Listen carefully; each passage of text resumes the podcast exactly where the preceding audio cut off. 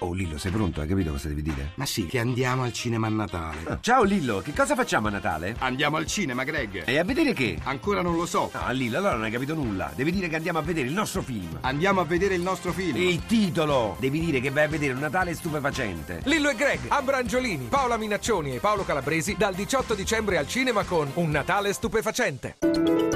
Radio 1 News Economy.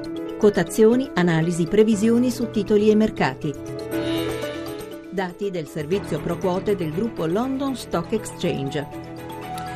Sono le 10.32, buongiorno da Paola Bonanni per News Economy in apertura. L'andamento delle borse in Europa sono partite contrastate dopo una settimana difficile su cui ha pesato il calo del prezzo del petrolio.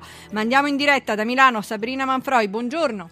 Sì, buongiorno. Dopo un avvio incerto, come hai detto tu, ora le borse sembrano tutte orientate al rialzo. Milano guadagna lo 0,52, Francoforte più 0,78, bene anche Londra più 0,66, Parigi più 0,70 da segnalare anche Atene che sale del 2,24%.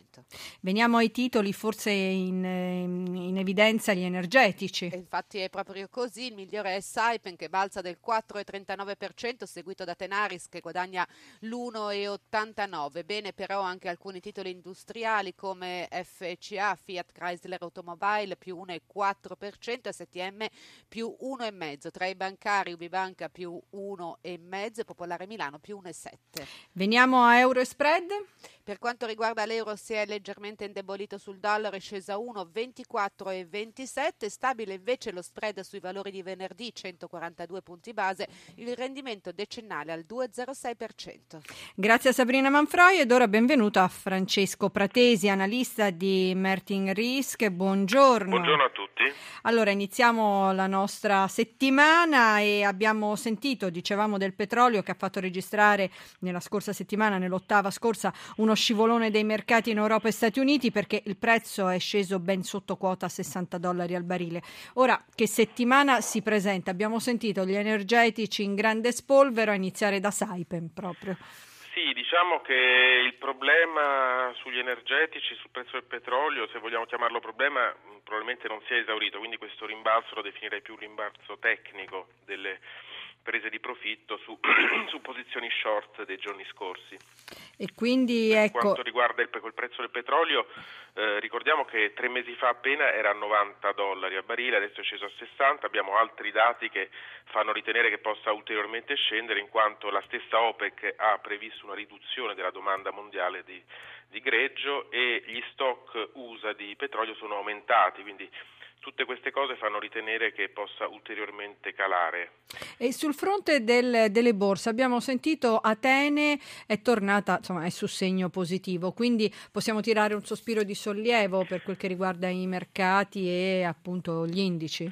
Ma diciamo in realtà non ancora, anche qui parlerei più di un, di un fattore tecnico. In realtà mm. il discorso sulla Grecia eh, non si è risolto in quanto c'è sempre la possibilità che Tsipras possa prendere il sopravvento nel Parlamento greco e quindi possa rimettere in discussione potenzialmente gli impegni presi con l'Europa per quanto riguarda i rimborsi e anche le politiche di bilancio.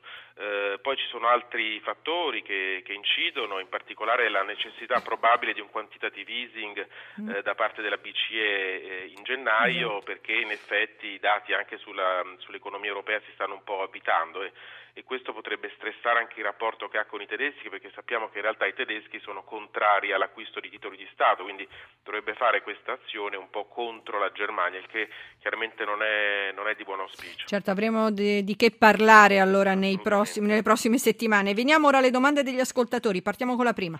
Buongiorno, sono Graziano dalla provincia di Pistoia. Desidererei avere notizie e prospettive sul titolo Safilo e Tenaris.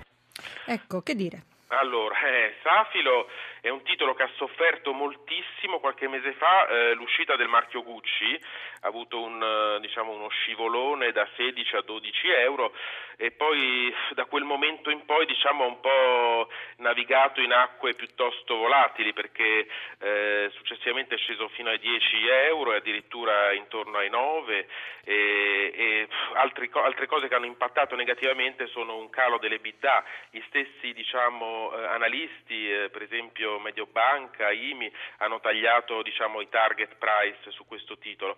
Quindi nonostante ci sia un fatturato comunque in crescita, devo dire che ancora non ci sono diciamo, delle, delle chiare dei, dei, chiari elementi per poter prevedere un piano industriale positivo al momento, quindi diciamo che gli, gli, analisti in generale il mercato è piuttosto guardingo, non è un titolo in questo momento su cui puntare. Per quanto riguarda invece Tenaris, eh, come altri titoli legati al, al mondo del, del, petrolio e dell'energia, in questo momento sta soffrendo moltissimo, eh, è crollata diciamo, negli ultimi mesi da 18 euro, oggi siamo addirittura sotto i 12 euro, quindi ha perso un terzo circa del suo valore e anche gli stessi analisti hanno rivisto a ribasso le loro stime, quindi è un titolo che sicuramente in questo momento occorre guardare con, con, una, certa, con una, certa, attenzione e diffidenza perché potrebbe ulteriormente risentire del, del problema sul petrolio che ancora non si è esaurito.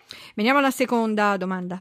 Buongiorno, sono Cavoggero di Agrigento. Io volevo sapere le prospettive di Eni che il petrolio è così basso. Volevo sapere dove potrebbe arrivare, se in questi giorni ci sarà qualche tiraglio di aumento perché vedo che è sceso molto. Ho perso più del 30%. Vi ringrazio tanto, buongiorno. Ancora un energetico. Eni, sì, è un po' il discorso parallelo a quello di Tenaris. Eh, ha sofferto moltissimo, anche, lei, anche Eni ha perso circa il 30%. Eni, tra l'altro, adesso ha il problema di collocare collocare sul mercato la sua quota in Saipem perché ha deciso che il business strategico non sarà più quello delle, delle condotte, quindi non sarà più eh, il business di Saipem e si concentrerà piuttosto sulla, mm, sulla ricerca di nuovi pozzi petroliferi, sulla, su questo tipo di attività. E questo chiaramente eh, il, la necessità in questo momento di dover collocare Saipem sul mercato è un problema perché è assolutamente il mercato peggiore che si possa immaginare per collocare la propria quota, quindi anche questo sicuramente non fa bene al titolo di Eni, in questo momento non è un titolo da comprare, anche questo, eh, su questo starei alla finestra e aspetterei che possa ulteriormente ritracciare per eventualmente ritornarci sopra eh, dopo la, dopo, insomma, dal 2015 in poi. Va bene, grazie, grazie a Francesco Pratesi, analista di Martingale Risk, l'appuntamento è per domani sempre alle 10.32, News Economy Borsa, mentre questo pomeriggio alle 18.02 torniamo con la rubrica di economia, sempre a cura di Roberto Pippan, potete chiamare il numero verde 800 5 55 941 dal lunedì al venerdì dalle 8 alle 9, le mail all'indirizzo grr.economico-rai.it per riascoltare la puntata radio 1 newseconomy.rai.it. Tra poco la radio ne parla con Ilaria Sotis, prima di chiudere abbiamo ancora una manciata di secondi, vediamo gli indici italiani, il Fuzzi Mib più 0,53%, mentre il, l'all share a più 0,48%. Ora, con la collaborazione tecnica di Antonio D'Alessandri Cristina Pini. Da Paola Bonanni buon proseguimento di ascolto sempre con i programmi di Radio 1. I contenuti di questa trasmissione non costituiscono attività di sollecitazione del pubblico risparmio da parte di RAI Radio Televisione Italiana e non costituiscono giudizio da parte della stessa sull'opportunità di eventuali investimenti. RAI Radio Televisione Italiana non è responsabile di eventuali errori che potrebbero derivare da un non corretto utilizzo delle informazioni contenute in questi servizi.